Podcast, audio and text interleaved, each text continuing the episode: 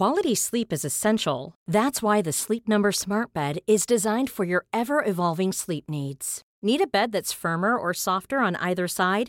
Helps you sleep at a comfortable temperature? Sleep Number Smart Beds let you individualize your comfort so you sleep better together. JD Power ranks Sleep Number number 1 in customer satisfaction with mattresses purchased in-store. And now save 40% on the Sleep Number limited edition Smart Bed for a limited time.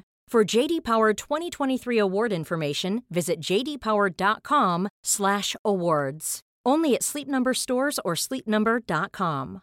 Imagine the softest sheets you've ever felt. Now imagine them getting even softer over time. That's what you'll feel with Bowl and Branch's organic cotton sheets. In a recent customer survey, 96% replied that Bowl and Branch sheets get softer with every wash. Start getting your best night's sleep in these sheets that get softer and softer for years to come. Try their sheets with a 30-night guarantee. Plus, get 15% off your first order at bowlandbranch.com. Code BUTTERY. Exclusions apply. See site for details. Even when we're on a budget, we still deserve nice things. Quince is a place to scoop up stunning high-end goods for 50 to 80% less than similar brands. They have buttery soft cashmere sweaters starting at $50, luxurious Italian leather bags, and so much more. Plus, Quince only works with factories that use safe, ethical, and responsible manufacturing. Get the high-end goods you'll love without the high price tag with Quince. Go to quince.com slash style for free shipping and 365-day returns.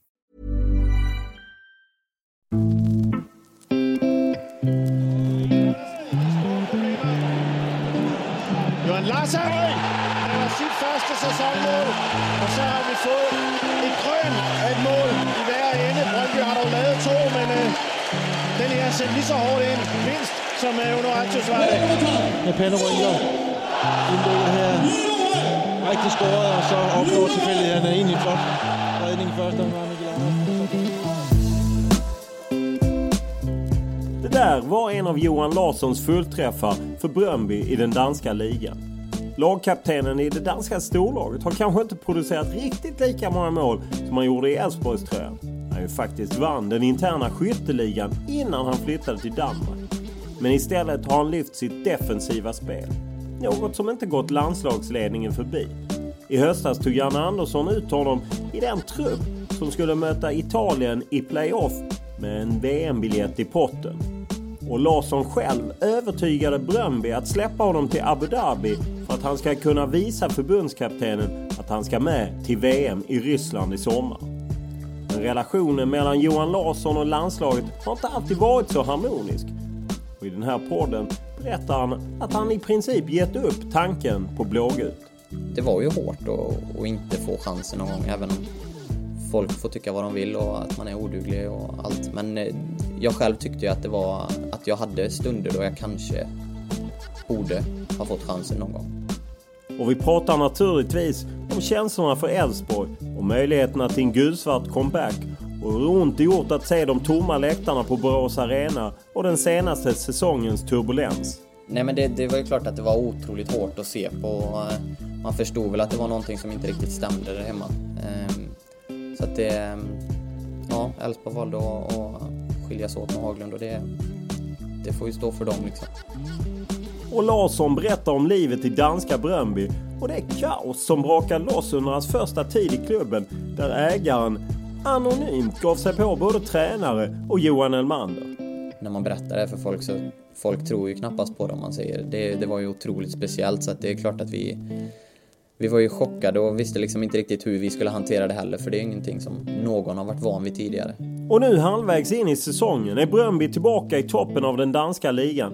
Och vi pratar om chansen att bryta FC Köpenhamns dominans, rivaliteten mellan de båda klubbarna som ibland tar sig våldsamma uttryck, hur det går för hans svenska lagkamrat Simon Tibbling.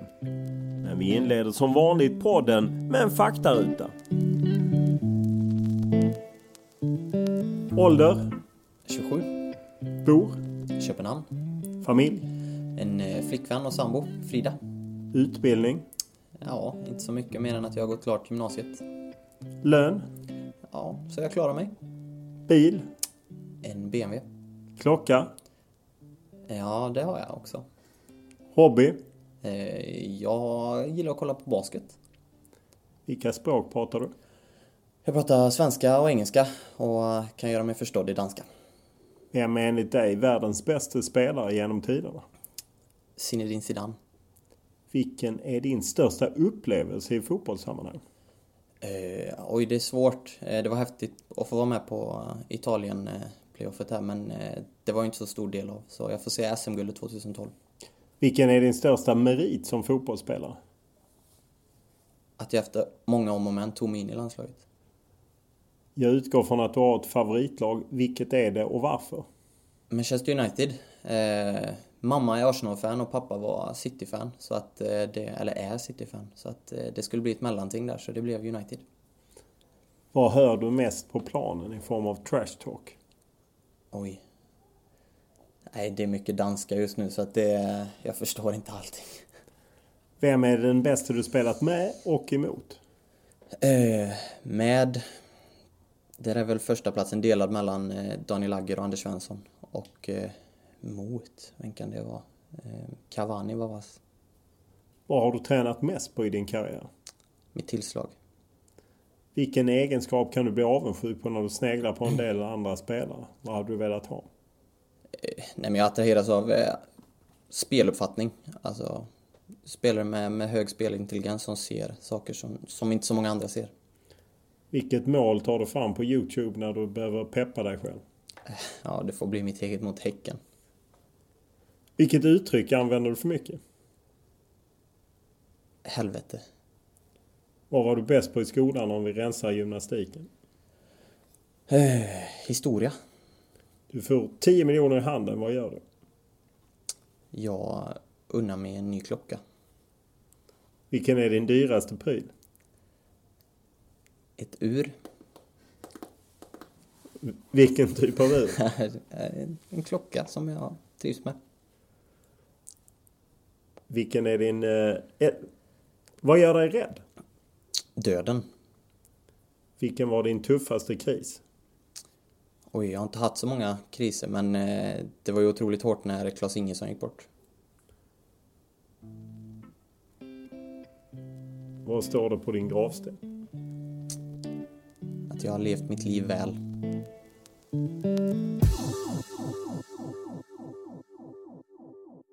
Lagkapten i Bröndby och eh, ni är med i toppen. Skuggar eh, Midtjylland som leder. Ni är en poäng efter och eh, det går strålande för dig. Vad är det som har lossnat i Bröndby? Nej, eh, vad är det? Vi, dels fick vi in en, en ny tränare för ett och ett halvt år sedan eh, som eh, rensade upp och, och, vad ska man säga, byggde sitt eget system och, och, tog in den typen av spelare han tyckte att han behövde och ja, ville ha för att, för att det skulle fungera och dessutom rensade ut en del bland det gamla om man säger och eh, det har gjort att eh, det har lossnat rejält, inte bara för mig utan eh, för klubben som helhet. Ja, för det har ju varit en det är ju en gammal dansk storklubb men sen har det varit en hel rad med år med kaos på olika sätt. Och, jag menar många svenskar har ju passerat igenom förbi vad har du haft för egenskap som gjort att du egentligen tagit plats från start och spelat i princip hela tiden? Eh, nej, men jag... Dels så blev jag värvad som ett första val och det, det, visste jag ju. Sen dess så hade jag en otroligt fin vår direkt när jag kom där. Och... Ja, sen dess så... Jag, jag försöker göra det jag är duktig på och komma med mycket offensivt och det, det, har, gått, det har gått bra eh, ända fram tills, eh, ja, för en säsong tillbaka sen egentligen då. Sen dess har det väl gått eh, lite bättre än bra. Ja, och du gör lite mål, ett par mål och 6-7 assist och, och så. Det är fortfarande det offensiva spelet som eh, är din starkaste sida. Ja, det är det absolut. Med, med tanke på mina år som, eh, som yttermittfältare och, och tia i Elfsborg så, så är det klart att det är någonting som sitter i, i ryggraden på mig. Och någonting jag vet att jag behärskar eh, mycket, mycket bättre än det defensiva. Så det defensiva, det, det vet jag att jag har en lång väg att gå innan det, innan det sitter i ryggraden så att säga. Så att eh, offensiven är absolut den starkaste sidan. Passar du extra bra i dansk fotboll? Är den lite offensivare än svensk? Eh, ja, men Ja, kanske. Jag, jag, tror att man tänker så i alla fall. Jag vet inte. Det finns, det finns lag som definitivt eh, hör hemma under, eh, vad ska man säga, egenskapen defensiv också. Så att, eh, men eh, i Bröndby har det, har det fallit extremt väl ut med, med mina offensiva egenskaper. Och vad är det för eh, den nya tränare som ni har nu? Vad är det för typ av fotboll som han vill spela för oss som inte följer Bröndby dagligdags? Eh, nej men, jag tror att om man skulle kolla en match så skulle man nog säga att det ser otroligt märkligt ut. Eh, det första han sa när han kom in i, i möteslokalen var att eh, hur såg det ut när ni spelade fotboll när ni var sex år? När ni började spela fotboll? Så ingen förstod vad han menade riktigt utan eh, så sa han alla är kring bollen. Alla är i närheten av bollen. Precis så vill jag att det ska vara. Så vi har extrema överflyttningar och alla deltar i pressspelet och det finns ingen som inte deltar om man säger i, i vårt eh, defensiva arbete utan det är stora överflyttningar och extremt mycket löpningar och, och sprints. Vad är styrkan med det typen av spelsystem? Nej men just att vi har otroligt mycket folk kring bollen eh, när vi vinner tillbaka den gör att vi, vi ofta hamnar i övertag och, och kan skapa, ja, vad ska man säga, två mot en och tre mot två vilket gör att vi, vi ofta har en gubbe som är ledig och, och man, kan, eh, man kan skapa otroligt mycket chanser när man vinner tillbaka bollen högt med det pressspelet. Vad är svagheterna? Vad är det de eh, straffar er på när det inte funkar med det spelsystemet? Ja men det är ju, alltså, om det är någon som faller ur ramen för det här pressspelet och, och någon som missar sitt arbete eller inte är riktigt där så, så blir man ju överspelad och då är ju, vad ska man säga, motsatt sida är ju helt öppen och det är klart att det, det finns det många lag som försöker och gärna vill göra men eh, än så länge så har det gått ganska bra med, med det systemet. I, när man kollar härifrån så eller från Sverige då så är det ju mycket FC Köpenhamn som vi har en tung säsong. Där har vi ju inte missat. Eh, vad talar för att Bröndby står för, som ligamästare i vår? Oj, nej men att vi klarar av att, att fortsätta på den inslagna vägen. Det är egentligen det enda. Så att vi, vi fortsätter att tro på det vi gör och, och alltså uträtta de sakerna vi måste uträtta varje match. Hur gillar du det att de de spelar ju till skillnad från Sverige så spelar de i höst-vår med ett rätt långt vinteruppehåll. Hur, hur tycker du det funkar? Jo, eh, det funkar helt okej. Skillnaden är egentligen att vi får två försäsonger som är lite kortare än, än Sveriges långa på vintern om man säger så. Vi är en månad nu här i januari och sen så har vi ja, tre veckor, en månad på, på sommaren också. Så att det blir ju lite annorlunda upplägg. Men det, jag tycker att det funkar bra i, i Europa League och sådär när man kommer in i den typen av matcher när man är på, på samma nivå som, som de lagen man möter. Är det något du hade gärna sett att man lyfte över till svensk fotboll? Ja, jag ser bara inte hur, alltså, hur det skulle fungera. Det blir ju ett otroligt långt uppehåll om man skulle göra det från november till eh, ja, vad är det, juni man brukar köra igång? Det blir Nej, april kör vi igång. Ja, men om man tänker att man ska skifta till ah, okay. höst-vår så blir det ju antingen ett otroligt långt uppehåll eller så ah, får man göra... Så att det, jag vet inte riktigt hur man ska lösa den.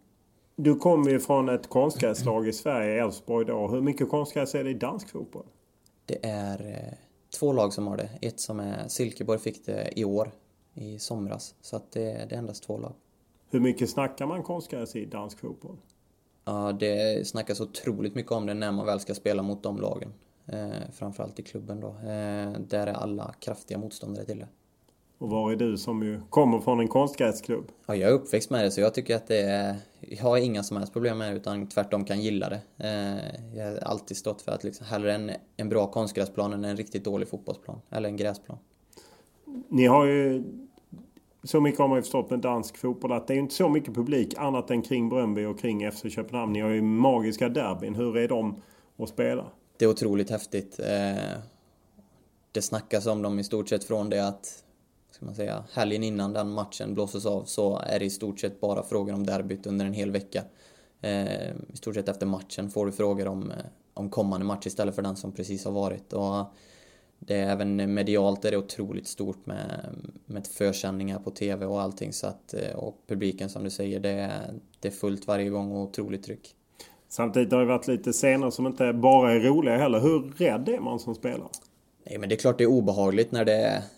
Man är ju så nära på något sätt och förra gången det, det blev eh, otäckheter så var jag liksom inte alls långt ifrån. Det var på min sida och nere, i, nere på kortsidan så att Först har man svårt att uppfatta vad det är som händer egentligen men sen när det kommer in alltså 40 kravallpoliser och försöker hindra folk från att komma in på, på banan så är det klart att det, det är inte roligt alls. Hur mycket är det utanför plan? Känner man av det liksom att eh, är det delar av Köpenhamn man inte vill vara i som Bröndby-spelare eller? Nej, det är rätt lugnt med det tycker jag. Eh, det, jag har aldrig upplevt att det är några problem att vara någonstans i alla fall. Sen så är jag väl inte ute på sena kvällar heller då det, då det kan uppstå problem. Men aldrig under dagtid så där har jag upplevt att det ska vara några problem.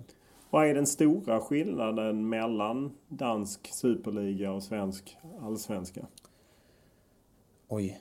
Ja, vad är skillnaden egentligen? Men jag har väl en, en uppfattning om att dansk, danskar överlag tror otroligt mycket på sig själva.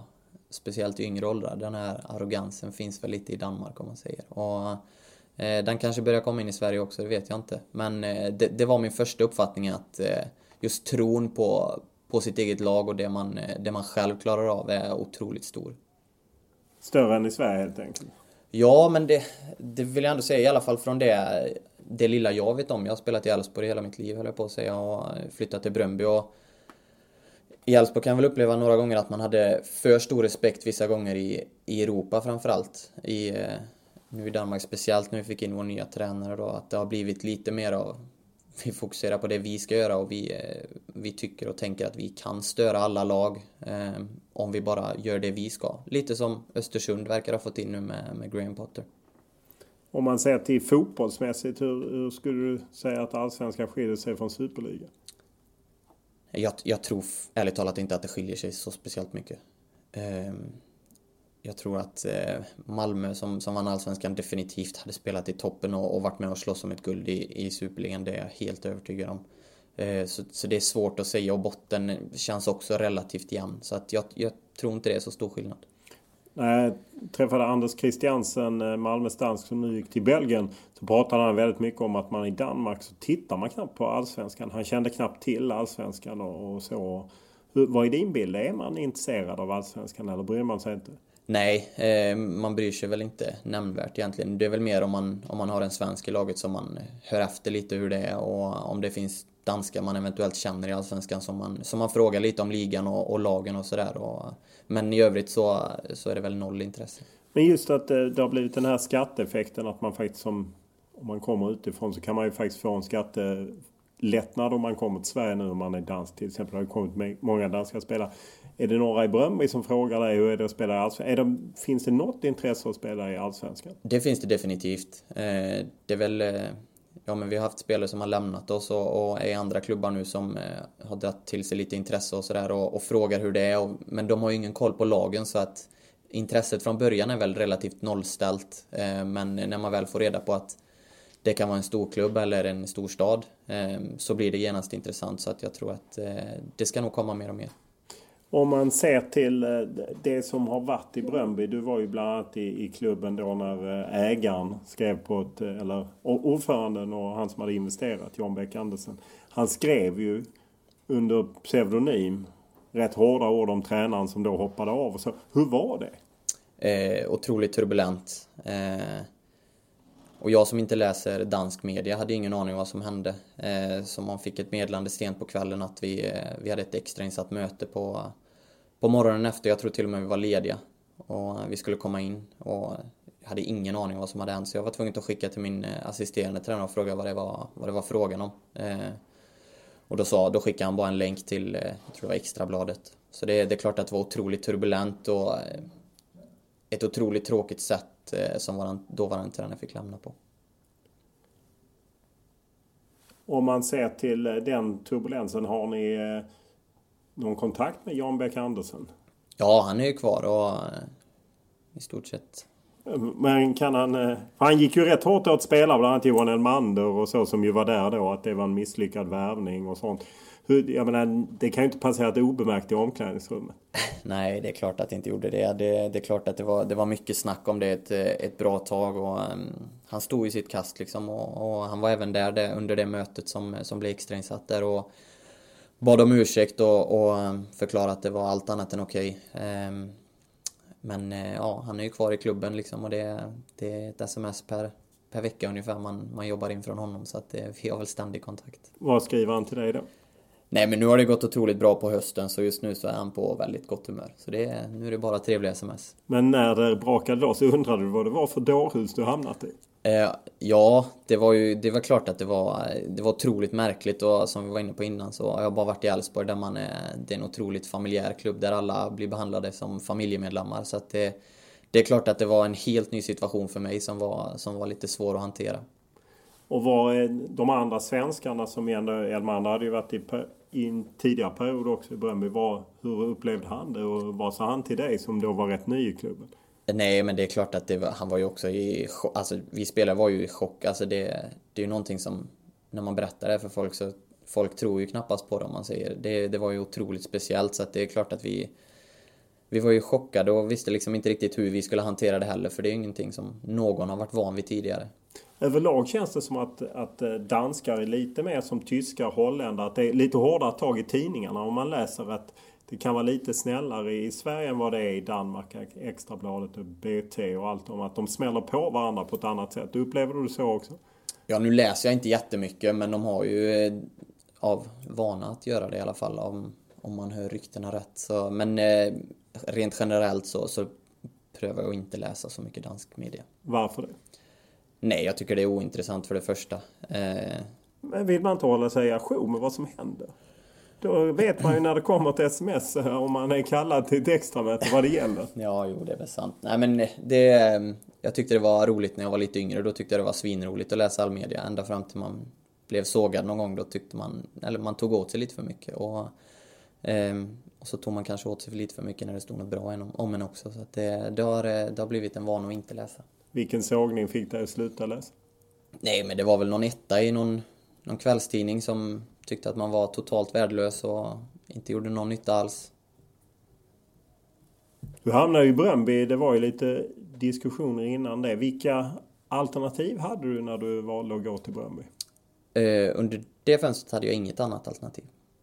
Är det så att man ibland uppförstorar alternativen? Alltså kanske vi i media att liksom väldigt många små saker blir till något stort och det framstår som att man har 5-10 klubbar och egentligen så finns det inte så mycket konkret. Ja, så är det verkligen. Eh, och jag tror att eh, i början av en karriär så tror jag det är jättesvårt att, att sålla det själv också när man får höra från sin agent att det nu är fem klubbar och kollar. Det tror jag att det är varje match och, och mer därtill. Eh, sen beror det nog hur mycket man själv tar åt sig av det men eh, rent generellt så upplever jag att det ser ut som att folk ska till höger och vänster och man är i stort sett klar för tre, fyra klubbar när fönstret öppnar. Och det, sen så står man där med ett bud eh, om, man är, om man har tur. Hur, hur jobbigt är det? I, när det snackades som mest om mig tyckte jag det var otroligt jobbigt. För att vara helt ärlig så, så tyckte jag det var skitjobbigt. Att det blev så mycket att jag i stort sett alltså, stängde av helt när transferfönster öppnade. Eh, det var jättesvårt att förhålla sig till vad är sant och vad är inte sant och hur nära är det egentligen? Och ända fram till den dagen det kom in ett bud, det är då man vet att det är allvar. Vilken press känner man från omgivning? För, för jag menar både kompisar och sen lagkamrater och alla på något sätt tar för givet att ja, nu försvinner du och så vet man att verkligheten kanske är någon annan men man kanske inte vill köra ut det. Nej precis, nej men press känner man väl inte direkt men det är väl mer att man, man måste få vädra det med någon annan än sin agent just. Och ja, om man nu inte har flickvän så kanske det blir en polare eller familj eller vad som helst och så kanske man börjar nämna en eller två klubbar och så, så händer ingenting och i mitt läge när det blev så, så kände jag mig mer dum. Alltså att man hade börjat spekulera själv i klubbar och så kom det inte ens ett bud eller det blev inte ens snack om ett kontrakt eller någonting och då, jag upplever det mer som att man gör sig själv till åtlöje. Så när det väl, när Bröndby kom var du i en period då att du höll allting på avstånd tills det var verkligen konkret? Ja, precis. Det var väl... Eh, de kom väldigt tidigt under fönstret och, och visade intresse. Men eh, så skulle jag med till januariturnén även den gången. Och, eh, så vi höll det väl lite på is och, och väntade lite och försökte ha is i magen. Men det slutade med att det, det var det enda budet jag stod med. Du har ju ett år kvar på det här kontraktet med Bröndby. Vad, vad är, hur går diskussionerna med Bröndby? Eh, de går inte alls. Eh, jag har inte, vi har inte pratat om nytt kontrakt och eh, jag har inte fått något förslag så att det är där vi står så vi har inte kommit någon vart. Hur känner du inför det? Nej men jag känner att det ligger inte i mina händer för det första utan vill de ha kvar mig så antar jag att de kommer lägga ett bud och vill de inte ha kvar mig så kommer det inget bud och lämnar jag som fri spelare så att det är helt upp till, till Bröndby. Vad är målet då? Eh, oj, eh, ja det återstår att se. Det, allt, det är ju ett spännande år här som kommer. Och eh, som det är nu så ligger vi, ligger vi bra till i ligan och det är ett, eh, VM som, som hägrar. Eh, så att än så länge så, så försöker jag bara hålla mina ögon på, på de två sakerna. Och eh, du har ju en eh, svensk eh, lagkamrat, Simon Tibbling, som inte fick följa med hit. Eh, hur går det för honom? Vi som inte liksom ser eh, Bröndby regelbundet. Nej men jag tror man har fått en liten skev bild över hur det går för honom i, i Danmark. Många här utav spelarna frågar om eh, har han börjat få spela än och egentligen så satt han på bänken de fem första matcherna för att han, han kom in sent i truppen och, och fick ingen riktig försäsong. Sen dess så tror jag att han har startat varenda match och, och gjort det otroligt, eh, otroligt bra och en, en väldigt, väldigt viktig kugge i vårt, i vårt spel. Så det var en eh, bra värvning från eh, Bröndby när man hämtade honom från Groningen? Det var det definitivt. Eh, ja, nästan lite för bra egentligen. Det kändes som att den, när Bröndby började fråga om, om vad jag visste om Tibbling och vad jag tyckte om honom så, så kändes den långt bort. Men otroligt vasst att kunna få hem honom. Och du har ju även Gustav Nilsson som ju spelar i, i Silkeborg en stor talang från Falkenberg som fick lite oturlig inledning med skada och så nu utlånad. Han är med här också i, i på vinterturnén. Vad är, vad är din bild av honom i, i Danmark? Eh, nej men det är en, som du säger, en otroligt talangfull spelare eh, som eh, behöver kontinuitet och, och, speltid och det, det kunde de inte utlova i Bröndby utan han fick gå på lån till, till Silkeborg där han där han spelar från start i stort sett varje match och, och gör det bra och, och, hänger ett par kassar så att eh, han har framtiden för sig och jag tror att han kommer bli otroligt viktig för Bröndby också.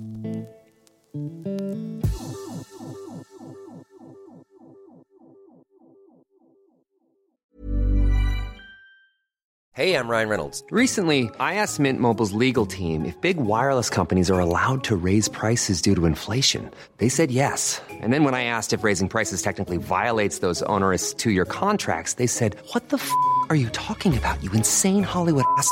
So to recap, we're cutting the price of Mint Unlimited from $30 a month to just $15 a month. Give it a try at mintmobile.com slash switch. $45 up front for three months plus taxes and fees. Promo for new customers for limited time. Unlimited more than 40 gigabytes per month. Slows. Full terms at mintmobile.com.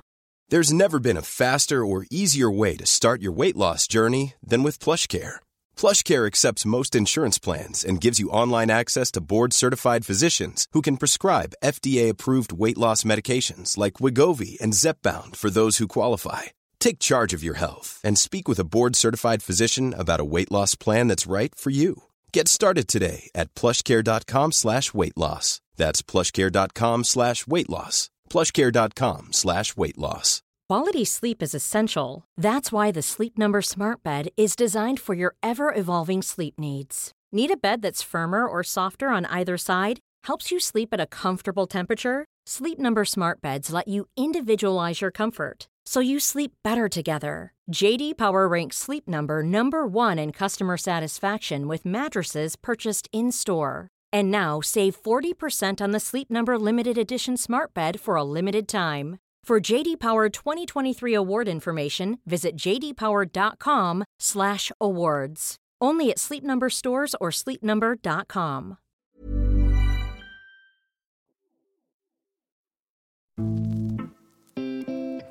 Med bara tre veckor kvar till U21-landslagets EM-kval-playoff mot Italien så skakas truppen av en djup intern konflikt. Fotbollskanalen.se avslöjade att spelarna saknar förtroende för den egna förbundskaptenen Håkan Eriksson. Jag blir väldigt överraskad, det, det är helt klart, det måste jag säga. Och har haft eh, mycket samtal med spelare individuellt, varför de spelar inte. En del köper, en del köper inte. Kritiken mot Eriksson är stundtals hård och man talar om favoriseringar, konstiga petningar, dålig kommunikation och en tränare som är fast i skolbänken som bara hamrar på med teori. Vi kanske agerar och tränar och diskuterar fotboll lite annorlunda än vad många är van vid kanske i sina klubbar. Det, det är mycket möjligt. Var alltså hösten 2012 som Fotbollskanalen avslöjade ett missnöje med U21-landslagets förbundskapten Håkan Eriksson. Där 24 av 28 spelare i truppen hade deltagit. Och en hel del lyfte att de upplevde att Johan Larsson hade hamnat i kläm. Idag säger Johan Larsson att konflikten med Eriksson blåstes upp. Men eh, det går inte att komma ifrån att det kändes som att Johan Larsson hade ett ansträngt förhållande till både U21-landslaget och landslaget genom åren. Något som nu verkar på väg att förändras. Då är du med i landslaget igen och var ju faktiskt med i truppen i playoffet. Eh, även fall du såg väl sista matchen från läktaren ihop med Albin Ekdal. Hur är känslan när du får på dig det, det blågula träningsstället? Nej men det är otroligt häftigt. Speciellt efter, efter förra samlingen med Italien som du nämnde. Så eh, jag fick otroligt mycket, vad ska man säga, blodad tand för det. Eh, otroligt sugen på att vara med igen och, och jag och Janne snackade redan efter, efter Italiensamlingen där att han eh, verkligen ville ha med mig hit och att det var viktigt att jag skulle åka med. Så eh, ingen är gladare än jag över att vara här igen. Hur övertygade du Bröndby att släppa dig? De ville ju inte släppa Simon Tibbling och de ville ju inte släppa dig förra året. Då kunde de tänka sig att släppa dig till en match men det räckte ju inte. Nej men eh, i år så, eh, så satte vi oss ner tidigt och eh, satte jag mig ner med sportchefen och, och förklarade för honom att eh, Janne hade sagt det personligen och att det var otroligt viktigt för honom att få, få lära känna mig bättre. Och sen så är det klart att de förstår ju att det handlar om en VM-plats också och att eh, det är det jag har i sikte och, och eh, just nu mitt största mål utöver Bröndby om man säger. Så att eh, det var full förståelse. Vad ger du dig själv för chanser att, att ta en plats i, i Rysslands truppen?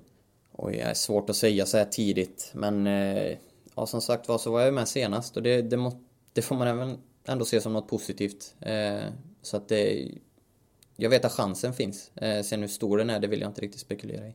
Vilken koll har du på hur konkurrenterna spelar? Eh, exempelvis Emil Kraft som då spelade lite i oktober, några matcher, men sen haft svårare med speltid.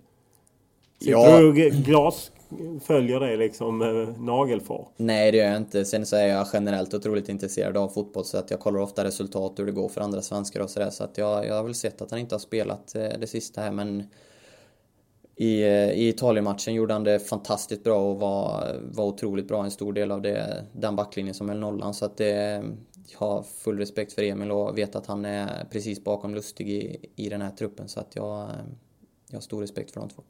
Du har ju varit med här innan eh, i Abu Dhabi. Jag tror både 2014 och 2015 var det väl i Abu Dhabi. Eh, och spelat tre landskamper under Erik Hamrén. Annars kändes det nästan som att ja, ni lirade inte för att tala klarspråk, du och Erik.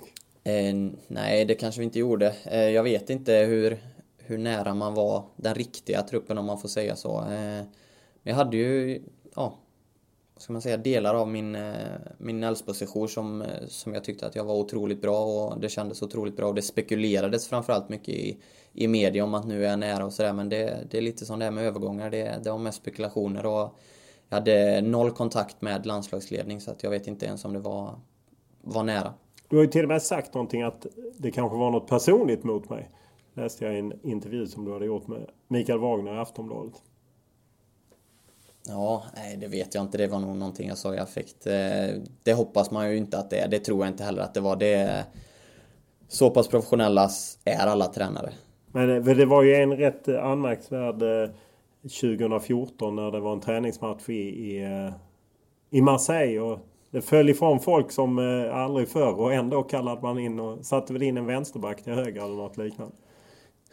Ja, alltså jag minns ju vilken match du pratar om. Det, det är väl klart att jag jag hoppades men eh, som sagt var så eh, mitt svar kommer alltid vara är man inte uttagen så är man inte bra nog. Och eh, då var jag inte bra nog för att bli uttagen. Men du är ju ändå bara 27 år och ändå sa du till mig när vi pratades vid på någon träning här tidigare att liksom, ja, jag hade nästan lagt ner landslaget helt. Och, och, för jag menar det är ju en sak om du är 31 eller 32 men jag menar 27 och går starkt som lagkapten i Bröndby.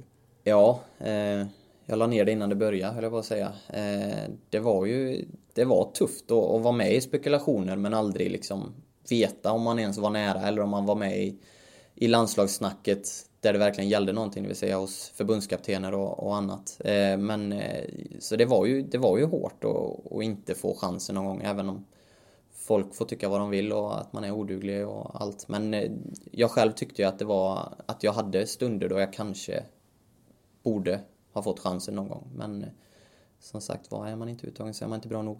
Vad, vad kunde man ha gjort annorlunda om något? Oj, ja. Inte uttalat sig så som jag gjorde till Mikkel Wagner om jag har sagt det. Eh, det hjälper ju ingenting. Nej, fast det ligger inte bara på dig. Kunde, jag menar, kunde förbundskaptenen gjort någonting eller ska man bara, får man bara acceptera det att så är elitfotbollen? Är man inte med i landslaget så får man köpa det. Nej, men så är det absolut. Det är ju så det funkar. Alltså, är man inte med så, anser ju de att det finns bättre spelare och då det är relativt enkelt att köpa att så är det. Så att det är vi i media som eldade på igen. Ja, lite så.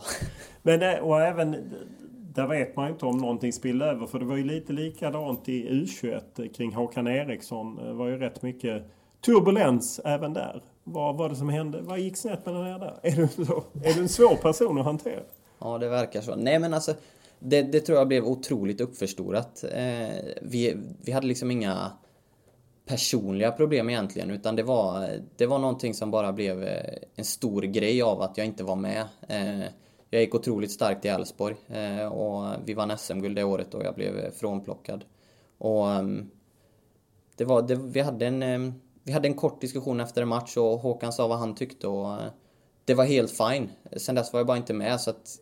Vad var det han tyckte då? Nej men det, det var ju att jag, jag var inte bra nog just då. Och tycker en tränare det så är det ju så. Alltså det är alltid han som står med, med sista beslutet och det, det är ju bara att acceptera. Och sen så kom det ut någon sån här spelarenkät om att spelarna Ja, det var, var Fotbollskanalen. Ja, precis. Och det, det kan jag helt ärligt säga att jag, var, jag inte var en del av. Men du fick lite skulden på för det? Ja, men så... Och det förstår jag också att jag får. Alltså, men det... Tanken var att jag skulle göra en, eh, en oanonym intervju istället och, och försöka förklara min sida, men det var... Det var helt det dog helt efter, efter den här enkäten som jag inte var en, en del av. Så att eh, jag har inget ont att säga, säga om Håkan. Det, det är utagerat och, och vi har dragit ett streck över det. Vi talade ut när vi var, han var med i Abu Dhabi mitt första år och vi fick snackat om det och det var, det var liksom inga konstigheter. Så det, jag har all respekt med, för Håkan och allt det han har gjort med, med U21-landslaget. För det fanns ju lite senare kom ju Viktor Claesson också i Elfsborg. Det var rätt hårda ord mot Håkan Eriksson från en del Elfsborgsprofiler och så. Att det, det fanns lite bad blood redan från start. Eh, var du med i de diskussionerna? Nej, de höll jag mig långt ifrån. Eh, jag visste att om jag skulle säga någonting så, och det, det såg jag ingen grund till heller. Jag, alla har sett vad Viktor Claesson kan göra och han är väl den som har spelat alla landskamper i år. Så att, eh, det tycker jag talar för sig hur bra Viktor är. Eh, så det behöver vi inte ens gå in på. Men samtidigt så ledde Håkan u landslaget till EM-guld den sommaren. Så att det, det är svårt att, att hitta något argument mot det. Bägge sidor vann helt enkelt? Ja, lite så. Om man ser till nu när du tittar framåt, vad är det vad upplever du det du har sett av Janne Andersson och Peter Wettergren som du känner? Vad är det du gillar där? enkelheten och, och, allt som är, det är så otroligt rakt. Ehm, jag tycker bara att det, spelidén är otroligt avklarad. Alltså alla spelare, framförallt när man var med i Italien-matchen, där var otroligt avklarade med precis vad som skulle göras och vad vi gjorde i defensiven och vad vi skulle göra i offensiven. Och den här friheten att man inte... Man har en disciplin i Sverige och det, det måste man vara bäst på om man ska komma någon vart. Men sen den här friheten när man, när man spelar offensivt, det, det tycker jag var otroligt bra. Om man ser till eh, att eh, Peter Wettergren idag när jag var på en träning så liksom han pratade väldigt mycket när ni satt och drack liksom att vi är ett lag, ingen är bättre än någon annan. Och så. Alltså det känns lite som självklarheter men samtidigt också så oerhört tydligt att han vill ha fram detta. Ja, och det tror jag är en del av, av både Janne och eh, Peters, eh, vad ska man säga, egenskaper som tränare. Att de, du får inte ihop dem om du inte har en, en hel grupp med dig. Har du fem, sex spelare med dig så det gör liksom inget lag. Du tar det inte till VM med fem svenska spelare. Det, du, behöver, du behöver en hel trupp för att lösa det och det, det är jag otroligt imponerad över hur de, eh, hur de har fått ihop allting och stämningen som, som var i landslaget när jag var med. Det var, ja, det var bara perfekt. Vad kan eh, ni göra i Ryssland? Eh, ja men alltså får man ihop det här som, som man har gjort så bra i kvalet så, så det är klart att man kan, man kan chocka många lag. Och det har vi sett under, under kvalet, vad som har hänt här. Eh, uträknade när lottningen kom. Uträknade i gruppen, ledde gruppen, uträknade i playoff. Tar sig till VM så att jag menar det, det finns väl alla möjligheter för att göra ett bra VM utan snack. Vad tillför du om du kliver in som högerback? Nej, men jag är ju offensivt lagd och är det så att man, man är i behov av en, en back som, som går hela tiden så är jag det är det jag kan tillföra. Jag, jag vet vad jag kan i offensiven och där, det tycker jag att jag har en del egenskaper som är relativt vassa. Sen du lämnade Elfsborg 2015, hur har du utvecklats? Eh, ja, dels som person och, och, men kanske framförallt som ledare. Eh, har eh, som sagt var blivit lagkapten i, i Bröndby och varit det i två år snart så att det är klart att det det finns väl några ledaregenskaper som, eh, som har eh, trillat in under tiden. Jag tyckte att jag var otroligt bra och det kändes otroligt bra och det spekulerades framförallt mycket i, i media om att nu är jag nära och sådär men det, det är lite som det är med övergångar. Det, det var mest spekulationer och jag hade noll kontakt med landslagsledning så att jag vet inte ens om det var, var nära. Du har ju till och med sagt någonting att det kanske var något personligt mot mig. Läste jag i en intervju som du hade gjort med Mikael Wagner i Aftonbladet. Ja, nej det vet jag inte. Det var nog någonting jag sa i affekt. Eh, det hoppas man ju inte att det är. Det tror jag inte heller att det var. Det så pass professionella är alla tränare. Men eh, det var ju en rätt anmärkningsvärd 2014 eh, när det var en träningsmatch i, i, i Marseille. Och det föll ifrån folk som aldrig förr och ändå kallade man in och satte väl in en vänsterback till höger eller något liknande. Ja, alltså jag minns ju vilken match du pratar om. Det, det är väl klart att jag jag hoppades men eh, som sagt var så eh, mitt svar kommer alltid vara är man inte uttagen så är man inte bra nog. Och eh, då var jag inte bra nog för att bli uttagen. Men du är ju ändå bara 27 år ändå sa du till mig när vi pratades vid på någon träning här tidigare att liksom, ja, jag hade nästan lagt ner landslaget helt. Och, och, för jag menar det är ju en sak om du är 31 eller 32 men jag menar 27 och går starkt som lagkapten i Bröndby. Ja, eh, jag la ner det innan det började, höll jag på att säga. Eh, det var ju det var tufft att, att vara med i spekulationer men aldrig liksom veta om man ens var nära eller om man var med i, i landslagssnacket där det verkligen gällde någonting, det vill säga hos förbundskaptener och, och annat. Eh, men eh, så det var ju, det var ju hårt att, att inte få chansen någon gång, även om folk får tycka vad de vill och att man är oduglig och allt. Men jag själv tyckte ju att det var att jag hade stunder då jag kanske borde har fått chansen någon gång. Men eh, som sagt var, är man inte uttagen så är man inte bra nog. Vad, vad kunde man ha gjort annorlunda om något? Oj, ja. Inte uttalat sig så som jag gjorde till Mikkel Wagner om jag har sagt det. Eh, det hjälper ju ingenting. Nej, fast det ligger inte bara på dig. Kunde, jag menar, kunde förbundskaptenen gjort någonting eller ska man bara, får man bara acceptera det att så är elitfotbollen? Är man inte med i landslaget så får man köpa det. Nej, men så är det absolut. Det är ju så det funkar. Alltså, är man inte med så, så anser ju de att det finns bättre spelare och då det är relativt enkelt att köpa att så är det. Så att det är vi i media som eldade på igen. Ja, lite så. Men eh, och även där vet man inte om någonting spillde över. För det var ju lite likadant i U21 eh, kring Håkan Eriksson. Det var ju rätt mycket turbulens även där. Vad var det som hände? Vad gick snett mellan er där? Är du, så, är du en svår person att hantera?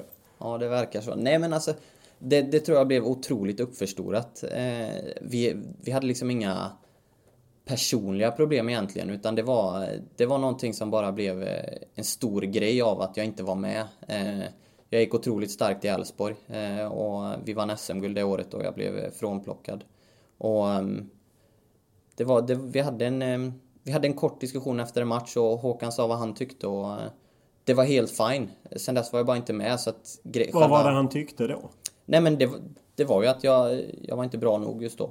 Och tycker en tränare det så är det ju så. Alltså det är alltid han som står med, med sista beslutet och det, det är ju bara att acceptera. Och sen så kom det ut någon sån här spelarenkät om att spelarna ja, det var, var fotbollskanalen. Ja, precis. Och det, det kan jag helt ärligt säga att jag, var, jag inte var en del av. Men du fick lite skulden på för det? Ja, men så... Och det förstår jag också att jag får. Alltså, men det... Tanken var att jag skulle göra en, en oanonym intervju istället och, och försöka förklara min sida, men det var... Det var helt det dog helt efter, efter den här enkäten som jag inte var en, en del av. Så att eh, jag har inget ont att säga, säga om Håkan. Det, det är utagerat och, och vi har dragit ett streck över det. Vi talade ut när vi var, han var med i Abu Dhabi mitt första år och vi fick snackat om det och det var, det var liksom inga konstigheter. Så det, jag har all respekt med, för Håkan och allt det han har gjort med, med U21-landslaget.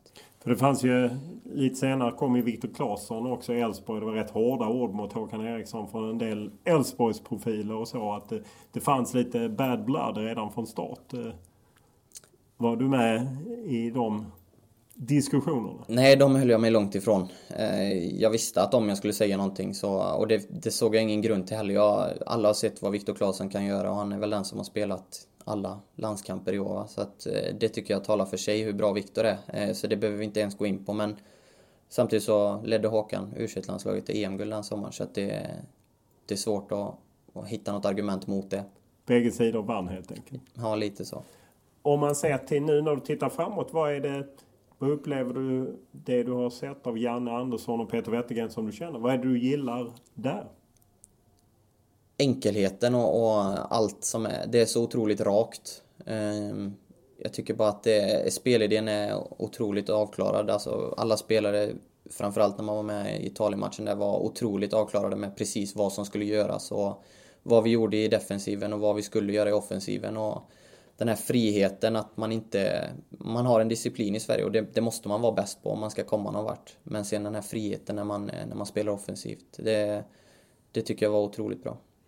Om man ser till eh, att eh, Peter Wettergren idag när jag var på en träning så liksom han pratade väldigt mycket när ni satt och drack liksom att vi är ett lag, ingen är bättre än någon annan. Och så. Alltså det känns lite som självklarheter men samtidigt också så oerhört tydligt att han vill ha fram detta.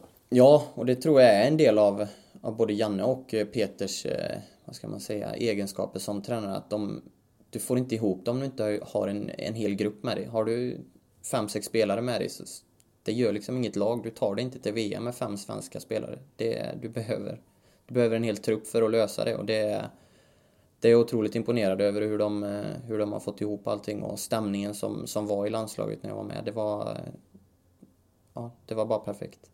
Vad kan eh, ni göra i Ryssland? Eh, ja men alltså får man ihop det här som, som man har gjort så bra i kvalet så, så är det klart att man kan, man kan chocka många lag. Och det har vi sett under, under kvalet, vad som har hänt här. Eh, uträknade när lottningen kom. Uträknade i gruppen, ledde gruppen, uträknade i playoff. Tar sig till VM så att jag menar det, det finns väl alla möjligheter för att göra ett bra VM, utan snack. Vad tillför du om du kliver in som högerback? Nej, men jag är ju offensivt lagd och är det så att man, man är i behov av en, en back som, som går hela tiden så är jag... Det är det jag kan tillföra. Jag, jag vet vad jag kan i offensiven och där, det tycker jag att jag har en del egenskaper som är relativt vassa. Sen du lämnade Elfsborg 2015, hur har du utvecklats? Eh, ja, dels som person och, och, men kanske framförallt som ledare. Eh, har eh, som sagt var blivit lagkapten i, i Bröndby och varit det i två år snart så att det är klart att det det finns väl några ledaregenskaper som, eh, som har eh, trillat in under tiden.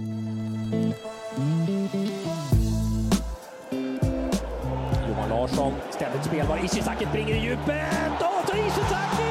Stefan Ishizaki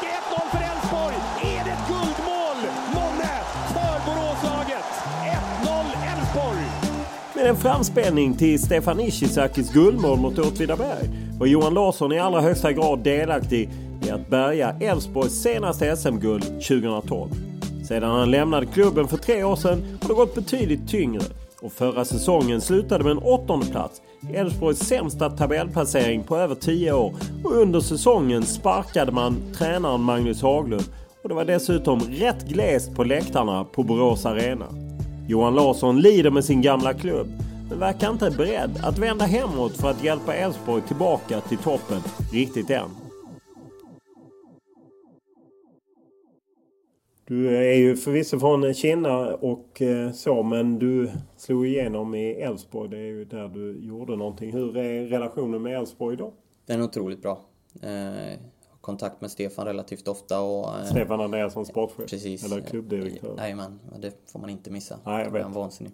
Eh, nej men och, och, känner många i, som jobbar runt omkring klubben och, och en, en hel del spelare också. Eh, så att eh, min relation till Elfsborg är oförändrad. Vad är din syn på det som hände under säsongen? Jag menar, fiaskosäsong får man ju ändå säga med Elfsborgs mått mätt. Och så lite internt missnöje när Kevin Sture Ellegård gick ut och sågade taktiken då mot Malmö. Det är väl 6-0 till MFF och sen Haglund fick gå. Ja, det är klart att det är inte roligt att se, vad ska man säga, sin hjärteklubb eh, hamna i de situationerna. Eh, dels att bara förlora med 6-0, det, jag minns inte om det hände under min tid någon gång egentligen. Och, nej, det gjorde det inte. Det gjorde det säkerligen inte. Men eh, bara det var ju hårt. Du var inte med borta mot Djurgården? Nej, 2005? Nej, nej det var inte. Så, eh, nej men det, det, var ju klart att det var otroligt hårt att se på. Eh, man förstod väl att det var någonting som inte riktigt stämde där hemma. Ehm, så att det ehm, ja, Elfsborg valde att, skiljas åt med Haglund och det, det får ju stå för dem liksom. Men det, det kanske var någonting som behövdes, jag vet inte. Det är svårt att säga när man inte var en del av omklädningsrummet och sådär. Samtidigt har man ju länge egentligen i Elfsborg pratat om att ja, men vi, är inte en sån, vi tappar inte spelare som Bosman och vi eh, sparkar inte tränare. Men menar, när du var där så sparkade man ju Jörgen Lennartsson och nu då Haglund. Var, har man blivit liksom att det gick för bra under lång tid och att man någonting har ändrats i Elfsborg? Ja, jag vet inte. Man, får, man, får man smak på den här segerns sötma så, så vill man gärna vara med där hela tiden. Och det är klart att man, man måste ju följa med i utvecklingen för att, för att hänga med. Så enkelt är det ju. Eh, och det är inte alltid man träffar rätt med, med tränare eller spelare eller vad det nu än må vara. Så det är klart att man, man är tvungen att hänga med. Så det, det är svårt att hålla en policy att man, man aldrig ska låta en spelare gå som bossman eller att man aldrig ska göra sig av med en tränare. Om det, om det inte fungerar så fungerar det inte och det, det tror jag att man får acceptera också. Vad tror du om Jimmy Tillin? Eh, det låter otroligt intressant. Eh, jag har bara hört, eh, hört gott om honom och det, det kan nog bli en bra match. Vad ser du för framtid för Elfsborg? Jag menar, en annan tung pjäs som försvinner är ju, är ju Bosse Johansson, ordförande, som ju varit, suttit i styrelsen och varit ordförande större delen av den här framgångsperioden från det då man vann SM-guld 2006, hade byggt arenan och en lång period av, av framgångar. Vad, vad betyder det att han försvinner? Eh, nej, men det är klart att han har ju varit en stor del av det. Han och Stefan har gjort ett eh, otroligt jobb med att, med att bygga upp den här klubben som alltid hamnar på plats 10 i Allsvenskan. Och eh, det är klart att han, han ska ha stor eloge för det. Men sen så, som sagt var, så får man följa utvecklingen och om Bosse inte känner att han kan ge Elfsborg 100% så, så kanske det är bättre att vara utan också. De har ju väldigt mycket unga talanger och går ju bra i de lite yngre serierna. U17 och liknande. Räcker det för att liksom man ska ta sig tillbaka till toppen? Jag tror att en del av det eh, hjälper på vägen. Eh, nu har man lyckats få hem Ishi, man har, man har fått hem Sampa som Rommén. Stefan Ishizaki då för er som inte vet. Ja, precis. Eh, så att jag tror den här mixen som vi hade under guldåret och även något år tidigare där och att man kan hitta de här yngre guldkornen som är så duktiga i, i de här yngre åldrarna och vad ska man säga, mixa dem med, med rutinerade spelare och, och tidigare landslagsspelare som, som Stefan Ishizaki och Samuel Holmén. Det, det, tror jag är en, en vinnande, ett vinnande koncept. Så det, man ska bara få ihop det också. Det, det är inte gjort på, i en handvändning utan det, det ska fungera. Samtidigt har det gapat rätt tomt på eh, Borås Arena. Och är det så att folk blir bortskämda? Jag menar, ni hade ju precis som du sa att det var en klubb som inte låg där i toppen och sen plötsligt kom två SM-guld och idel medalj och Europaspel. Och att man på något sätt tog det för givet. Ja, det känns ju lite så. Det, det är nästan jobbigt att se på när man sitter hemma och kollar på, på Elfsborgs matcher på arenan och man ser att det är 6000 på arenan. Det, det känns otroligt märkligt när man vet vilket otroligt drag det har varit kring Elfsborg under en, ja, i stort sett en tioårsperiod. Eh, med, med otroligt duktiga spelare och, och tränare för den delen också. Dessutom med två SM-guld. Så att det, det är klart att det är jobbigt att se att publiken sviker när det när det blir en liten, vad ska man säga, generationsväxling eller en nystart. Eh, det är väl då man behöver publiken som allra mest egentligen. Kan det också vara så att Elfsborg på något sätt lite som en humla som inte ska kunna flyga? Jag menar att man överträffar att, att när klubbar från större städer med på något sätt större möjligheter med publik och annat att få större intäkter. Att Elfsborg slog lite över sin viktklass.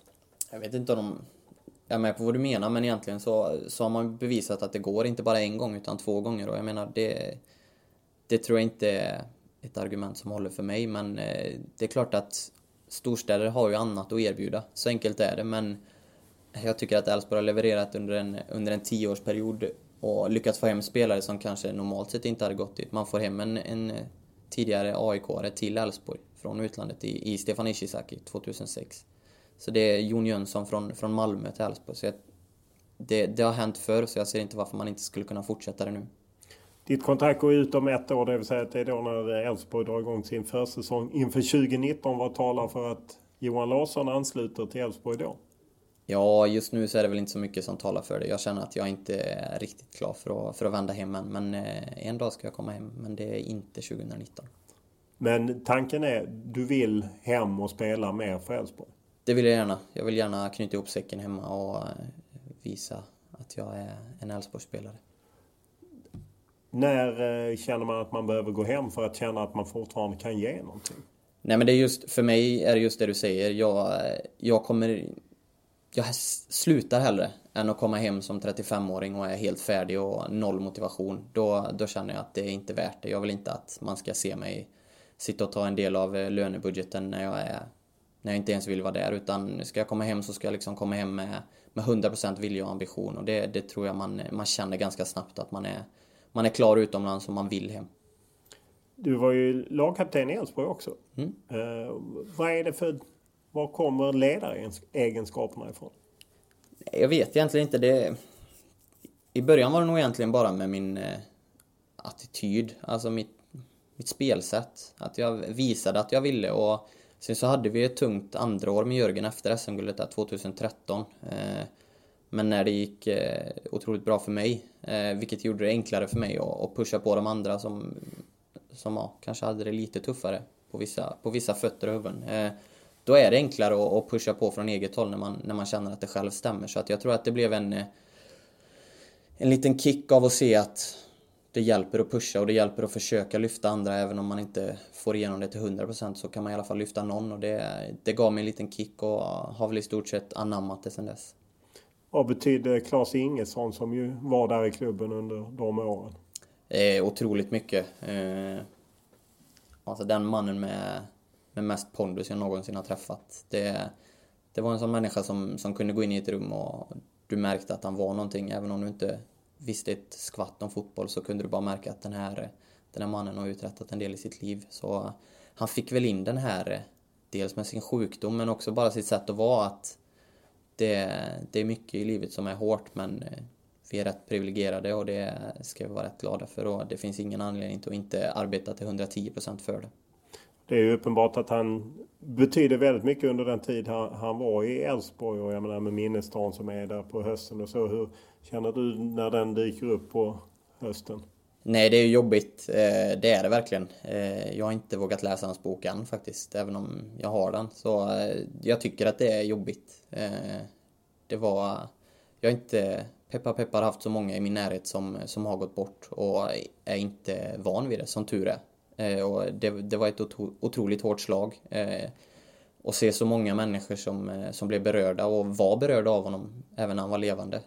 Det, var, det var skitjobbigt. Om man ser till, det finns ju en tid efter karriären som spelare. Var, börjar du tänka lite på det? Vad, vad ska jag göra sen? Ja, det gör jag absolut. Jag känner väl att jag gärna vill vara kvar inom fotbollen som det är just nu även om jag vet att det är ganska många år kvar som det känns. Eh, men eh, jag skulle kunna tänka mig att, jobba som rådgivare eller ja, om Alltså rådgivare, förmedlare då helt enkelt, spelarförmedlare? Ja, precis. Eller om Elfsborg har någon trevlig tjänst för mig. Men eh, som det är just nu så, så är det väl inte superseriösa tankar. Du ska inte bli sportjournalist? Det är ingen tanke jag har. Men din pappa var väl sportjournalist? Det stämmer, han var på Borås Tidning i, under många år. Och sen så kom en av Sveriges skickligaste från Kina. Du kanske känner honom? Simon Bank. Ja, precis. Jajamän. Han skriver alltid vänligt om det, eller hur? Ja, vi är Kina-söner, tar hand om varandra. Ja, precis. Det måste man göra. Men du, du är ju också fascinerad av eh, basket, NBA-basket. Är du polare med Jonas Jerebko som ju är från dina trakter? Ja, han är från Kina också. Eh, ja, vi känner varandra absolut. Så att det, jag följer hans framgångar med, med glädje. Hur påverkar det spelet nästa dag när du sitter uppe och kollar NBA? Ja, jag försöker att inte sitta uppe så mycket och kolla. Eh, har jag en ledig dag så kollar jag mer än gärna på, på basket och kan man dessutom ha tur och se Jonas spela så, så är det otroligt roligt. Hur kommer det sig att du fastnade för basket? Men dels så, eh, pappa var sportjournalist som sagt och, och följde M7 under många år. Magic! Precis. Eh, så att det, redan där växte det väl upp och sen spelade jag lite själv under ett par år. Så att eh, det är någonting som har följt med mig sedan barnsben egentligen. Hur kom det sig att det blev fotboll och inte basket? Det har alltid varit självklart. Eh, det har jag bara känt att det, det är det här jag vill. Det har liksom ingen riktig anledning utan bara ett givet val. Vad hade du för position? Var du guard? Det var jag. För du är inte så lång? Inte så. Men eh, vad är det som du gillar med basket att kolla på? Nej men dels så, så är det en otroligt alltså, spektakulär sport, alltså otroligt atletiska idrottsmän. Eh, men sen så, så drivs jag lite av det här med alltså underdogs och, och sånt där nu och se framförallt point guard som egentligen inte ska klara av att, och spela på den höga nivån som, som de ändå gör. Och eh, så här måste jag avsluta. Vad hände med Anders Svenssons pris? Eh, du vet att du någon gång på en eh, Allsvenskans stora pris skulle ta Anders Svenssons pris från mig till Borås. Ja, det ligger nog på Sturehof eller någonting. Jag ingen aning om vart det är. Jag har inget minne av att jag fick med mig det därifrån än. Så att det, ja, det är nog kvar i Stockholm, det tror jag. Den fina micken fick alltså aldrig Anders Svensson? Jag är inte säker på att den hade platsat i hans priskopp ändå, så jag kände att jag tog det beslutet för honom. Ja, okej. Okay. Då vet vi. Tack för att du ställde upp. Tusen tack.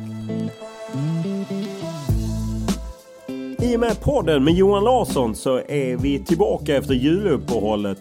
Och eh, i några månader blir det rena ljudpoddar innan de filmade poddarna kommer tillbaka med åtta avsnitt längre fram i vår. Som vanligt är vi tacksamma för alla idéer, tankar eller eh, förslag till förbättringar. Bäst är att mejla mig olof.lund.tv4.se eller skriva på Instagram eller Twitter. Olof Lund i ett ord och då är det ju Lund med H. Och programmet har eh, gjorts av Olle Junell Lindberg och klippts av Albin Falk Hansson.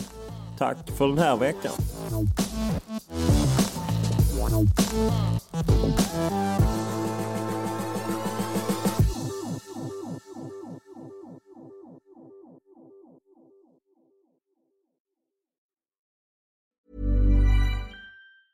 Mom deserves the best, and there's no better place to shop for Mother's Day than Whole Foods Market. They're your destination for unbeatable savings, from premium gifts to show-stopping flowers and irresistible desserts. Start by saving 33% with Prime on all body care and candles. Then get a 15-stem bunch of tulips for just $9.99 each with Prime. Round out Mom's menu with festive rosé, irresistible berry chantilly cake, and more special treats. Come celebrate Mother's Day at Whole Foods Market.